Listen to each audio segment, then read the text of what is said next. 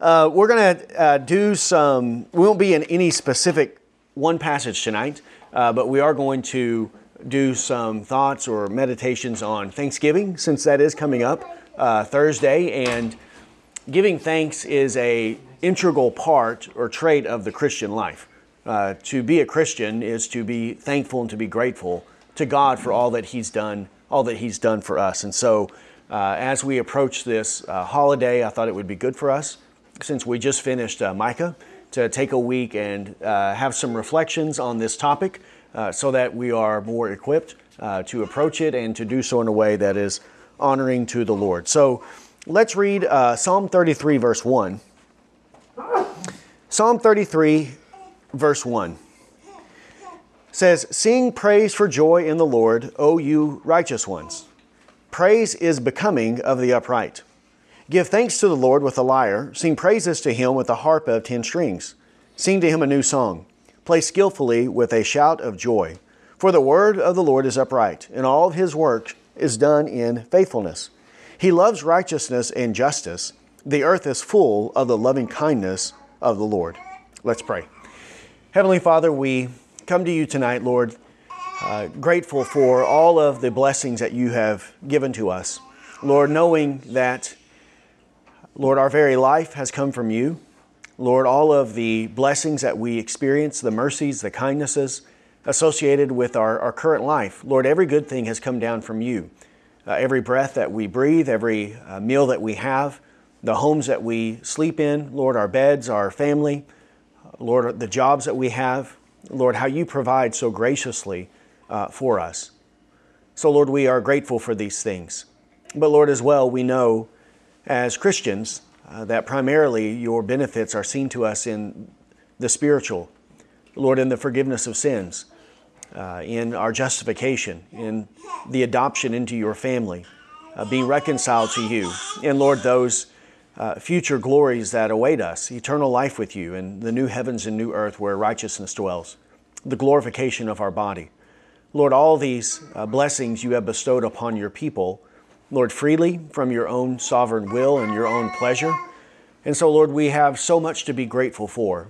And yet, so often we find uh, that our gratitude is lacking, uh, that we can be quick to grumble, quick to complain, uh, to bemoan our existence and all the things that we are uh, lacking in our own mind. And so, Lord, we pray that you might uh, teach us a better way, and that, Lord, you might cause our hearts to, Lord, well up and to overflow in praise and thanksgiving to you because of everything that you have done for us. So, Lord, bring to our mind uh, your blessings, Lord, all the benefits that you've given, and we pray that it would stir within us, Lord, a great love for you, and that our lips would break forth into songs of praise and thanksgiving to our great God and to our great benefactor. So, Lord, teach us tonight, Lord, as we study your word, and it is in Christ's name that we pray. Amen. All right, so as I mentioned, we are going to look at this issue of giving thanks to God or thanksgiving, right? The giving of thanks to the Lord. And ultimately, as Christians, our ultimate uh, giving of thanks must be to God, right? It must be to God. Though there is a proper place for us to be grateful and to be thankful when someone does an act of kindness to us or gives us some benefit, some uh, act of goodness toward us, then it is right and proper for us to be grateful and to say thank you to them for that. But ultimately, we must recognize and see that every good gift originates with God. So the ultimate object of our praise and of our thanks must be the Lord. And if this is not a integral part of our Christian life, then something is lacking, right? Something is lacking in us because uh, of all people in the world, we, more than anyone else, should have an understanding of the kindness and goodness of God. The unbelievers don't understand these things, right? But we do because we understand our own sin. We understand how vile we are before God, which magnifies then His goodness toward us. That God would do anything for those who are His enemies, and yet this is what God has done for us. So, Thanksgiving should be a very uh, important part of our worship of our devotion to God, uh, of our Christian life, a trait of the Christian life. So, first and foremost, number one, Thanksgiving is a Christian work. It is the work of the saints. This is as we read in Psalm 33, verse 1 praise is becoming of the upright. This is becoming, it is right, it is good. This is what should be true of those who are upright in heart, is that they should praise God, they should give thanks to God because of all the things that He has done for them. Psalm 135, Psalm 135, verses 19 and 21. 135, verses 19 to 21 says, O house of Israel, bless the Lord. O house of Aaron, bless the Lord. O house of Levi, bless the Lord. You who revere the Lord, bless the Lord. Blessed be the Lord from Zion, who dwells in Jerusalem. Praise the Lord.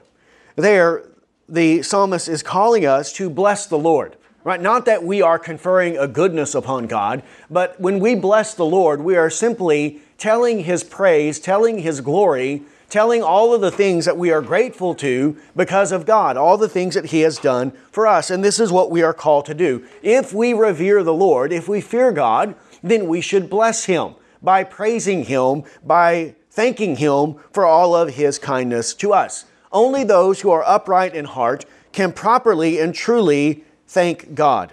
Not all men are able to play instruments, right? We all recognize this. Some people have that ability, other people do not. Well, as it is with the instrument, so it is with thanksgiving and praise to God. Not all men have the ability to do so. Though all men have the instruments to do so, they have a mind, they have a tongue, they have language, they know how to express themselves. They're all able to do that. Yet, what is lacking in most men, the unbeliever, is the heart. They do not have the heart to give thanks and to give praise to God. But who does have the heart to do so? the believers, right? The righteous, those who are upright in heart, they are the ones who should give praise to God. In Isaiah chapter 38, in verse 18, there it says that Sheol does not praise you, that the dead, or those who go down to the dead, that they do not give praise to God. Psalm or Isaiah 38, 18 says, For Sheol cannot thank you, death cannot praise you. Those who go down to the pit cannot hope for your faithfulness. Those who are in the pit, they cannot thank God, they cannot praise God, they cannot hope in God's faithfulness. And this is true of them certainly in the life to come. Right? The unbelievers, the wicked who are being tormented in the lake of fire, they will not praise God. They have no hope for His thankfulness. They will not praise Him and thank Him for all of His kindness. But that's also true of them in this life. Because in this life, though they're uh, dwelling is not there in the place of the dead yet. Their heart is already there. Because their hearts are dead in their trespasses and sins, they do not properly thank and praise God. Though they may utter such things with their lips from time to time. They may, in a pretentious way, a, a superficial way, give thanks to God and talk about how grateful they are. But if their life is not ordered by the Word of God, right? If their life is not a life of faith in the Lord, then they cannot give true and proper thanks to God. So we should do this, right? How can a man whose whole life is living against God give thanks to the Lord? But our lives are to be ordered by the Lord, right? We are to be in tune with the Lord, so we are the ones who ought to give thanks. This is a work that is unique to the believer or to the Christian. Number two, thanksgiving is also a very noble part of our worship. It is a noble part of our worship because it is driven by our love and our appreciation, a recognition um, of God's goodness and kindness to us, right? Meditating upon His works, upon what the Lord has done for us.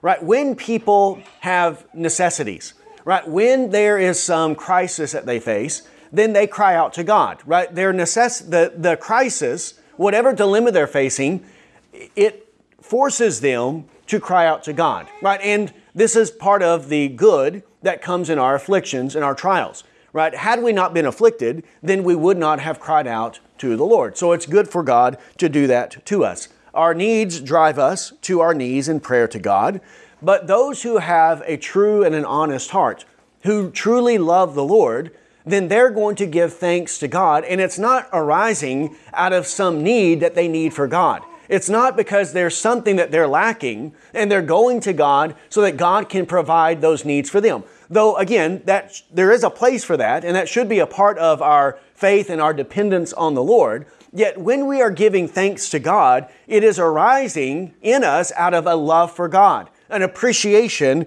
for all that God has done for us. We should meditate upon the benefits of God.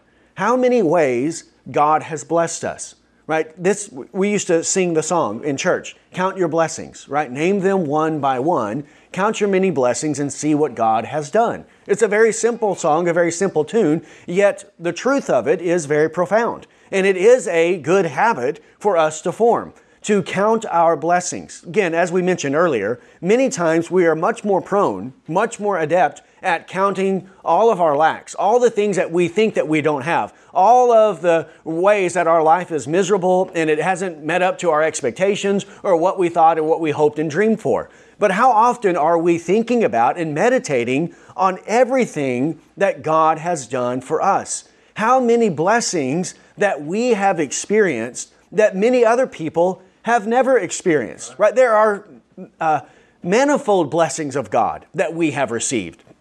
And we should meditate upon these things. We should think about them. And then we should thank God for all of these blessings. Do we not teach our children to do that at a very young age? One of the first things we teach little ones to do is to say thank you, please, and thank you to people, right? To adults. When someone does something for them, to be grateful and to be thankful. Well, if children can learn to do that at a very young age, then shouldn't we Christians know to do this to God as well? to daily give thanks to God, to before every meal, to stop and thank God, right? And we should do that not merely as a routine, but truly, sincerely, right? that we are recognizing God that you have given this to me, right? You have given this meal to me, and I am grateful for this, right? I am grateful, even if it's chicken legs and thighs, right? Or, or whatever it is, right? Even if it's something we don't necessarily like, it's still, we are very grateful for God's many blessings to us, especially if it's white meat, though, right? Number three, Thanksgiving is a God exalting work. It exalts God as the great benefactor of mankind. Right. That God is the ultimate benefactor, the one who graciously pours out his mercies upon men. Psalm 50. Psalm 50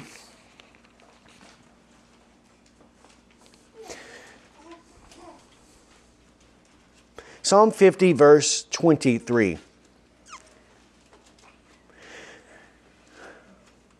He who offers a sacrifice of thanksgiving honors me, and to him who orders his way aright, I shall show the salvation of God. The one who offers a sacrifice of thanksgiving honors God. He brings glory and honor to God. When we thank God, and this thanks should be in our own hearts and our own minds, but it should also be among other people as well. We should tell of others to others of the goodness of God, of all the things that God has done for us. This should be a part of our life as well. And when we do that, we are honoring God. We are exalting God in the eyes of other men. We are bringing glory to the Lord, right? When we do that, we're not adding to God's glory right? God's glory is perfect, it is complete. We cannot add one drop to the essential glory of God. However, we can make that glory known to other people so that what is true of God uh, by his character and nature is known among men, amongst the children of men, so that other people see God the way that he truly is. And when we tell of, to them of the goodness of God, right, of his kindness toward us, of what God has done for me, then we are extolling His greatness. We are showing His honor and exalting Him there amongst other men. And that should be a practice of ours in our home, with our wife, with our children, right, in the church, amongst the saints, and then even out in the world, right, when we're with unbelievers and with whomever else that we find ourselves with, that we ought to be telling them of all the great deeds of the Lord. Luke chapter 8. Luke chapter 8.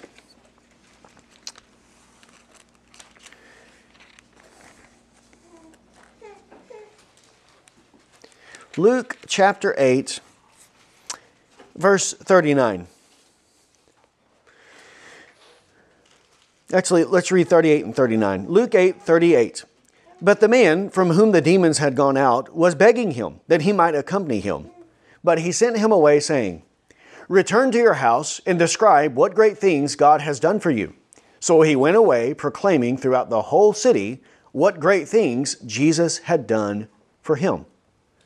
Here, when this demoniac man who was healed by Christ desired to go with Jesus to accompany him, Jesus forbid him from doing so. But he did tell him to go back to his home, go back to his city, go to his family, and there proclaim to those people everything that God has done for you. Right? Because what God did for him was an undeserved act of mercy. He didn't deserve this. He didn't deserve this act of kindness, but it was a great display of God's glory and of God's mercy toward him before he was living uh, in the tombs. He was running around naked.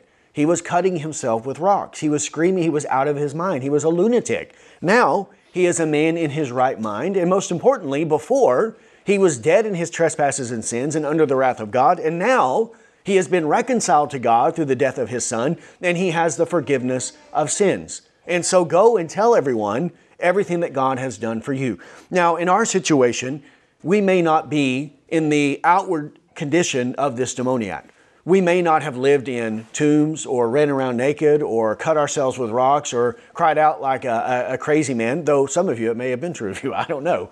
However, with all of us, we, the spiritual condition of this man and our spiritual condition are one and the same by nature. And the greater part of the miracle that Christ did for this man wasn't the outward condition, but it was the inward. It was the spiritual component, the spiritual reality the great thing that God had done for him was redeeming him, giving him the forgiveness of sins. And just as he went home and proclaimed to everyone what Christ had done for him, so we ought to go to our homes and proclaim what Christ has done for us.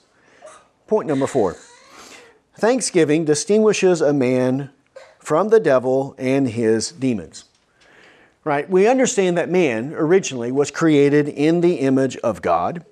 Yet, through sin, that image that is of God that is in man has been marred, it has been stained, it has been corrupted.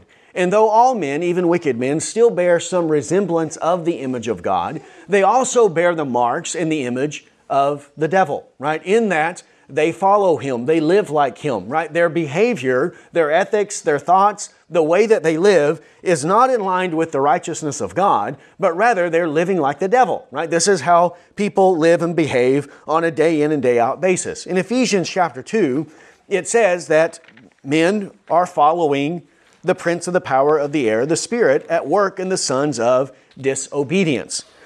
Ephesians 2 1 to 2 says, You were dead in your trespasses and sins, in which you formerly walked according to the course of this world according to the prince of the power of the air, of the Spirit that is now working in the sons of disobedience. Among them we too all formerly lived, in the lust of our flesh, indulging the desires of the flesh and of the mind, and were by nature children of wrath, even as the rest. There, walking according to the course of the world is the same as walking according to the prince of the power of the air, who is the devil. He is the spirit that is working now amongst the sons of disobedience. And just as the devil is destined for wrath, he is a child of wrath, so also those who bear his image, his children, right? The children of the devil are also uh, destined for wrath as well. This is what is true of the devil, and this is what is true of the wicked. Well, what are those things that distinguish the righteous from the wicked? That distinguish a saint from the devil and from his demons. And one of those things is thanksgiving. Thanksgiving. Quoting Scripture. Does quoting Scripture necessarily distinguish a man from the devil? Well, did the devil not quote Scripture to Jesus in Matthew chapter 4? Now, it's, I'm not saying it's bad to quote Scripture, so we ought to quote Scripture. However, that in and of itself does not distinguish a man from a false teacher who will also quote Scripture and from the devil who quotes Scripture as well. What about the appearance of religion? Doesn't it say that the devil masquerades as an angel of light? That he has the appearance of an angel of light, though it is a masquerade. And so this could also be true of a man as well. What about fasting? Well, the devil never eats, right? He doesn't have to eat because he's a spirit. So a man may fast for three days, but so does the devil as well. What about some assent to the truth? Well, doesn't James say that the devils, the demons, believe that God is one? If you believe that God is one, he says you do well. Even the demons believe that, and they shudder at those things. But what is one work that the devils will never do? They never give thanks to God. They blaspheme God, they rail against God, they are enemies of God, but do they ever give thanks to God? Are they ever grateful for their existence that God has given to them? This is something that they cannot and they will not ever do. But who can give thanks to God? We can, right? And we should. And in this way, it is distinguishing us from the unbelievers and from those who follow after the unbeliever, after the devil as well. Number five, Thanksgiving is a lifelong, constant trait in the, in the godly.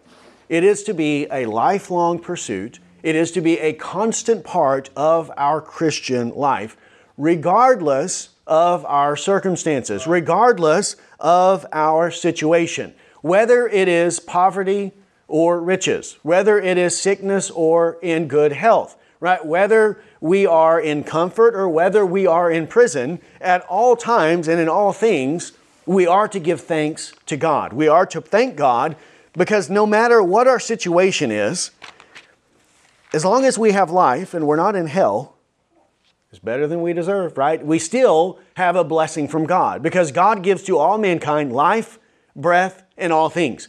Well, even if all things are taken away from us, we still have life and we still have breath. And even if a Christian is thrown in prison and he's given meager rations, those meager rations still come from who? They still come from God. And they're still more than he deserves, more than any of us deserve. So as long as we have our life, as long as we have our breath, as long as we have the necessities of life, then we have plenty of reason to be thankful for. And even if those things are taken away from us and we have salvation, we have the spiritual blessings, then we have much to be grateful and much to be thankful for. Psalm 146, verses 1 and 2. Psalm 146, 1 to 2 says, Praise the Lord. Praise the Lord, O my soul. I will praise the Lord while I live. I will sing praises to my God while I have my being. Here, as long as He lives, as long as he has his being here on this earth, what is he going to do? What is his life constantly going to be devoted to? Praising God, thanking God for everything that he's done, whether that be in seasons of prosperity or whether that be in times of adversity. In everything, we are to give thanks. It says in 1 Thessalonians chapter 5 verse 18. And wasn't this the case with the prophet Job, with righteous Job? The Lord gave, and the Lord took, takes away. Blessed be the name of the Lord. He understood that God can give to him, and if God gives to him, acts uh, or shows him kindness, goodness, gives him many displays and blessings to him, and God had blessed him in many great ways. All that he had were blessings that came from God. And when God gave those things to him, and when he was in the enjoyment of those blessings, what was his practice? Blessed be the name of the Lord.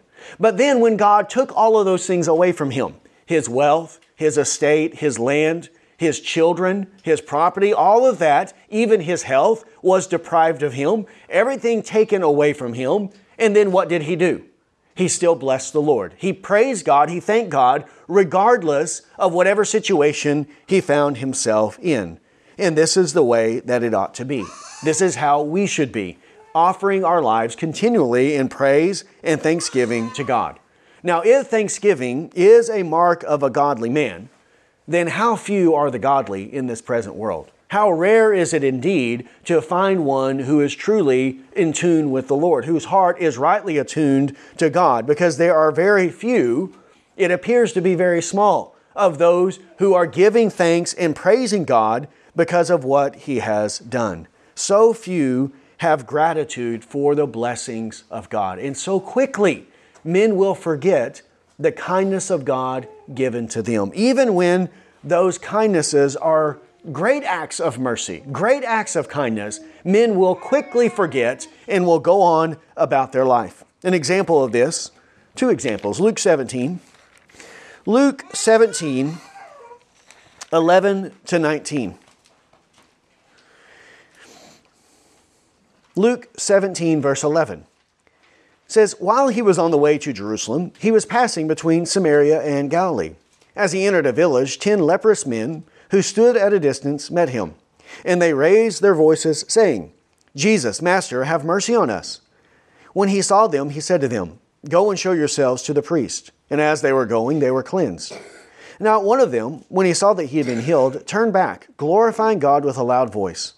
And he fell on his face at his feet, giving thanks to him, and he was a Samaritan. Then Jesus answered and said, Were there not ten cleansed? But the nine, where are they? Was no one found who returned to give glory to God except this foreigner? And he said to him, Stand up and go, your faith has made you well. There, the ten are cleansed, and Jesus is astonished that only one returns to give glory and to give thanks to God for what God has done. These are men who were suffering a, under a very miserable condition, right? A very uh, terminal, uh, horrible disease that had many ramifications in their daily life.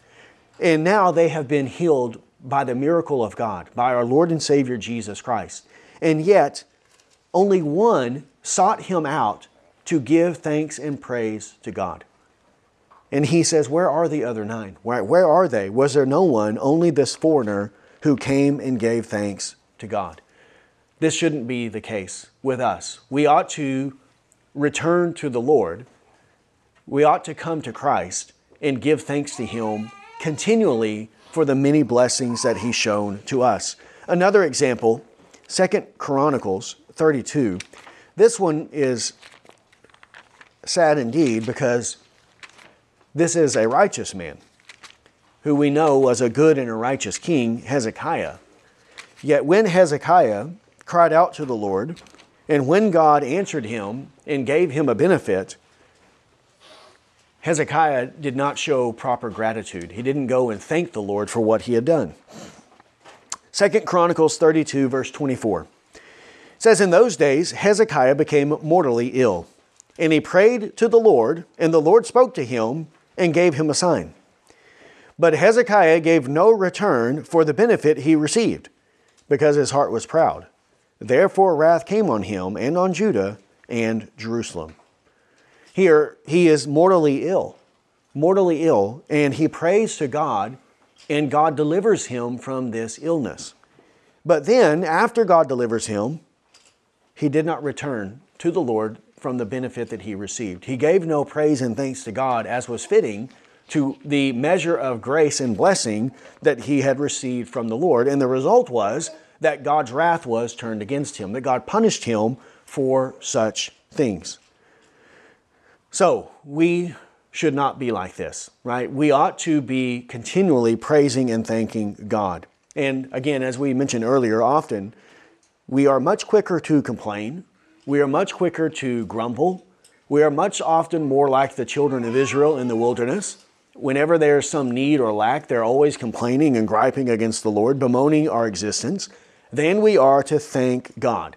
And when this is the case, it's unbecoming of a Christian, right? It is unbecoming of us to be constantly complaining and not thanking God and praising God for what He has done.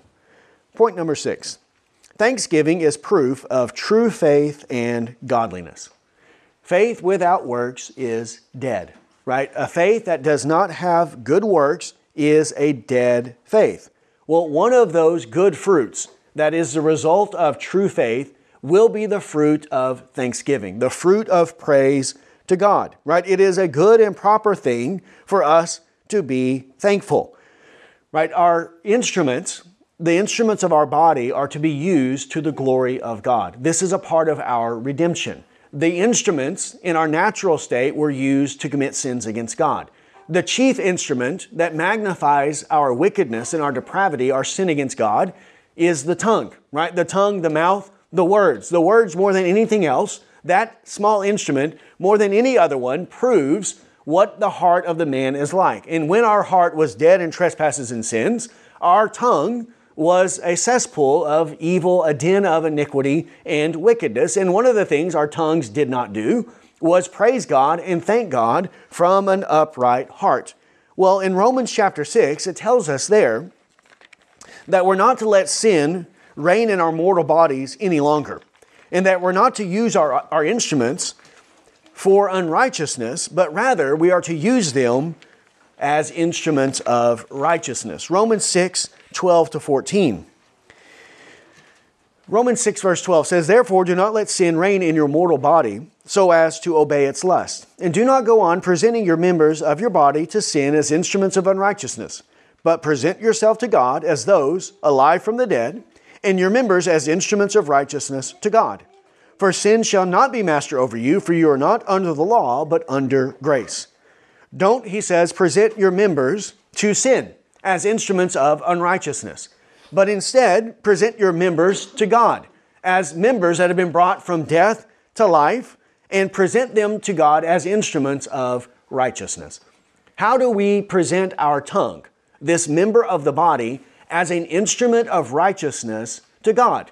Well, there are various ways that we can do that, but one of the chief ways that we show our love for God with our tongue is by giving thanks to Him, by praising Him for all that He has done for us. This is what we ought to be doing. Thanksgiving is the rent that we owe to God because of the blessings that He has given to us. We return a blessing to the Lord as a result of the blessing that He has given to us.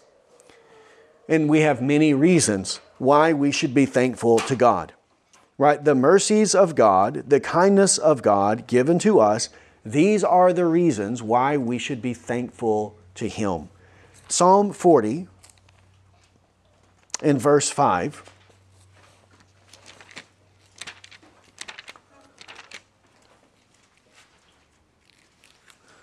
Psalm 40, verse 5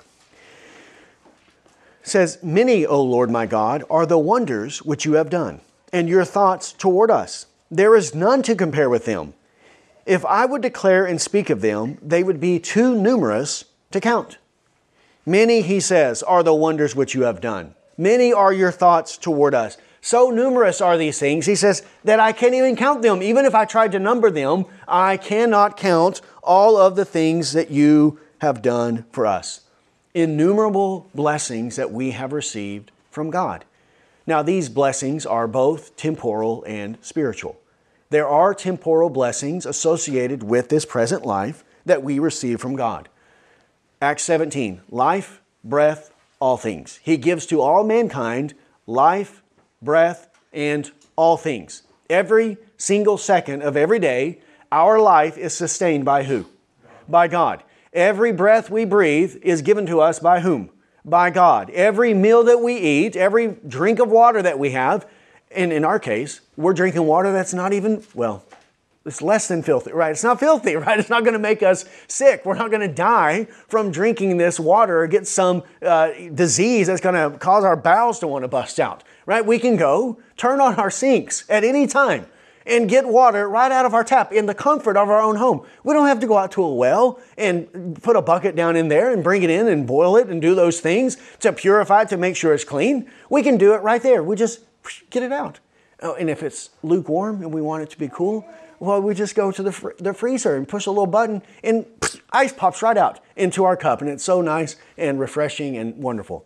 And then if we need hot water, we don't have to go start a fire just go turn the stove on. It pops right on, and it's boiling in just a matter of minutes. It's, it's, it's so great. These are conveniences that we have that no one else has ever had, right, in the history of the world. Not that they didn't have hot water, not that they didn't have cold water, but they don't have it at the accessibility that we have it, the ease that we have it, the comforts that we experience, right? All of these things are so nice that God has given to us. The way that we are able to travel to and fro, right, in these cars that can go so fast and they're climate controlled so that in the middle of the summer, I can turn my air conditioner on and I'm very comfortable. And in the winter, when it's so cold outside, I have my heater on, even my seat heater, and it warms my back up and it feels great. It's so wonderful and lovely.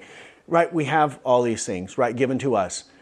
Also, communication. I can call my mom three times today, four times, and tell her, oh yeah, I need uh, this. Uh, could you pick it up for me at Walmart? Because I'm I'm smoking a turkey for her, right? I need these things, but I can do it in a just boom right there. And if I want to, I can see her picture and she can see mine because we can FaceTime each other. She has an iPhone now. All those things, right, th- that we have right there at our fingertips every second of every day. Where do all those come from? Who gives these blessings to us? Right. They all come from the Lord, right? Your family, right? If you had good parents, well, that came from the Lord because not everyone has good parents. Some people have deadbeat parents. And then if you have children, and your children are n- normal and uh, well behaved and they uh, are uh, good fun to be around and a blessing, that's a blessing from God. Even if they're not, they're still a blessing from the Lord. All of this comes from God. We could go on for hours listing all of the blessings associated with this life that God has given to us. So there's never a lack of blessing out there. We don't have to rack our brains and think, okay, what can I be thankful to God for today? That should never be the issue. The, the problem is, I don't have enough time in a day to even begin to recount to God all the things that He has done for me. And that's just in relation to the temporal world. Then you bring into that the spiritual. All the spiritual blessings that God has given to us through our Lord and Savior Jesus Christ. The forgiveness of sins, justification, adoption into His family, that we are children of God, right? All of these things belong to us. There is an inheritance waiting for us in heaven, kept by God there. The glorification of our body, a new heavens and new earth where righteousness dwells, that we will be with God in His presence for all eternity, right? All of these spiritual blessings God has bestowed upon us. And did we deserve any of those? Did we deserve any of the temporal blessings? Nope. Did we do something that caused God to give us life and bring us into existence? No, we did nothing. God just did it of His own free will. And did we do anything to deserve all these spiritual blessings? No, nothing. God did it all of His own free will. And all we are is the recipients of all of the mercy and kindness and goodness of God. So if anyone should be grateful in this world, who should it be? It should be the believer, the Christian, right? We ought to be grateful, above grateful for all that God has done. And this brings us to our last point. Ingratitude is a horrid evil. It makes men into monsters for them to be ungrateful. It is contrary to nature and to everything that is good and right. When a person receives something from another, it is natural, right? Natural law teaches them. Even Muslims and Hindus know that if you do something for them, that they ought to say thank you to that. And yet, Men do not thank God, the chief benefactor of the entire universe, the Lord, and yet they do not thank Him and they do not praise Him for all that He has done. It is a complete contradiction to Christianity for there to be an ungrateful Christian. There's nothing more contrary in the world than an ungrateful Christian, and it should not be true of us. Romans chapter 1. Romans 1, we remember there in this catalog of the sinfulness of man. In Romans 1, starting in 18 to 23, one of the things that proves the sinfulness of men is their lack of gratitude. They do not give thanks to God. Romans 1:18 says for the wrath of God is revealed from heaven against all ungodliness and unrighteousness of men who suppress the truth in unrighteousness because that which is known about God is evident within them, for God made it evident to them. For since the creation of the world, his invisible attributes, his internal power and divine nature have been clearly seen, being understood through what has been made, so that they are without excuse. For even though they knew God, they did not honor him as God or give thanks, but they became futile in their thinking, and their foolish hearts were darkened. Claiming to be wise, they became fools and exchanged the glory of the incorruptible God for images in the form of man and birds and animals and creeping things. There it says, they did not honor him as God or give thanks to him. They don't give thanks to God for everything that he's done. He gave them life, breath, and all things. And instead of thanking God, they thank the sun. They thank the moon. They thank the stars. They thank a block of wood. They thank a piece of gold or silver, right? A rock. They give thanks to these images that they have created instead of giving honor and thanks to the only true God who gave to them life, breath, and all things. This is what is true of the wicked, but it should not be true of us. It should not be true of the righteous, of the saints. We ought to give thanks to God and proper honor and glory to the Lord. Then, one last passage Jeremiah chapter 5. Jeremiah chapter 5, verse 7. Jeremiah 5 7 says, Why should I pardon you? Your sons have forsaken me and sworn by those who are not gods. When I had fed them to the full, they committed adultery and trooped to the harlot's house. There, the Lord says, I fed them to the full. I gave them all their food, everything that they needed, I gave to them. And then how did they repay God? By committing adultery, by giving His praise, the thanks that was due to God, giving it to a foreign God, to a false God that is no God at all. And actually, it is a demon that they give their thanks to. But this is the unbeliever. This is not the way that we've learned Christ, if we have learned of Him. The way that we learn Christ is to give thanks to God. And this should be the first impulse of the heart that has been changed. The heart that has been redeemed is to give praise and thanks to God for the great salvation. Right? And for us to improve in that, we need to come to a greater degree of understanding of our own vileness, of our own sinfulness before God. Because the more sinful we see ourselves, right, and we can never see ourselves as too sinful right? We'll never even begin to understand the depth of our own depravity in our natural state, in our sinful state, how great our sin is against God. But the greater we have, the greater we see our own sin, then it naturally will increase our gratitude to God for all that He has done for us. When we see the debt of sin that we owed to Him and how great that debt was that was forgiven by the Lord, it should lead us to be more and more grateful to God because of all that He has done. And then for us to count our blessings, right? Think about it, write them down, right? Whatever you need to do, tell them to your family. Just last night at our home, we went around and everyone had to say something they're grateful about. And it was great, you know, and everyone came up with something that was really good. Well, those kinds of practices are good for us to do in the home, right? And, and with our family to tell each other of what God has done for us. And then to tell it amongst one another in the church as well. We ought to be doing those things.